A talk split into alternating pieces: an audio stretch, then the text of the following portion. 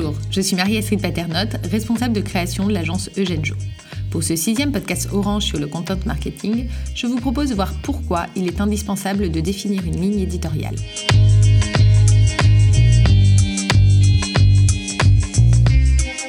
La ligne éditoriale est le fil conducteur qui vous représente et donne la cohésion à votre contenu. Elle dessine votre image. La ligne éditoriale réunit un ensemble de règles et bonnes pratiques qui trament l'orientation de vos contenus. Votre ligne éditoriale est unique. Elle doit être conçue pour vous, selon l'image que vous souhaitez donner de votre entreprise, de vos cibles et de vos objectifs. Concrètement, tout commence par l'élaboration d'un document de référence qui permettra une orientation commune et une homogénéité des contenus, quel qu'en soit le rédacteur. Le brief éditorial devra définir le champ sémantique à utiliser, le circuit de promotion et les supports de diffusion des contenus, ainsi que la fréquence des publications placées dans le calendrier éditorial évoqué précédemment.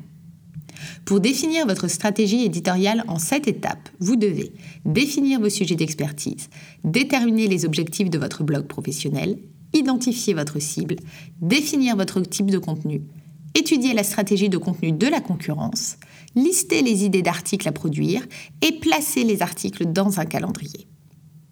La ligne éditoriale s'intéresse aux sujets à aborder, aux informations à mettre en avant, au ton à employer et à la fréquence de publication. C'est un pilier du content marketing. Sa dimension opérationnelle est déterminante pour assurer une création de contenu homogène malgré la diversité potentielle de rédacteurs. La ligne éditoriale ne s'adresse d'ailleurs pas qu'à vos contenus rédactionnels, mais touche l'ensemble de vos publications et doit se retrouver dans tous les formats. C'est par elle que passe l'image solide et bien maîtrisée de votre entreprise. Votre ligne éditoriale est votre signature. Elle vous permettra de vous distinguer de vos concurrents et se dessine sur du long terme. C'est pour cela qu'elle doit être établie selon le degré d'expertise que vous souhaitez transmettre afin d'accompagner efficacement vos prospects tout au long du tunnel de conversion. Je vous remercie de votre écoute.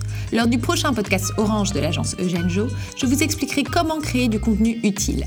Pour ne rien manquer, abonnez-vous à la playlist des podcasts Orange ou rendez-vous sur notre site internet eugenejo.com. La suite au prochain épisode.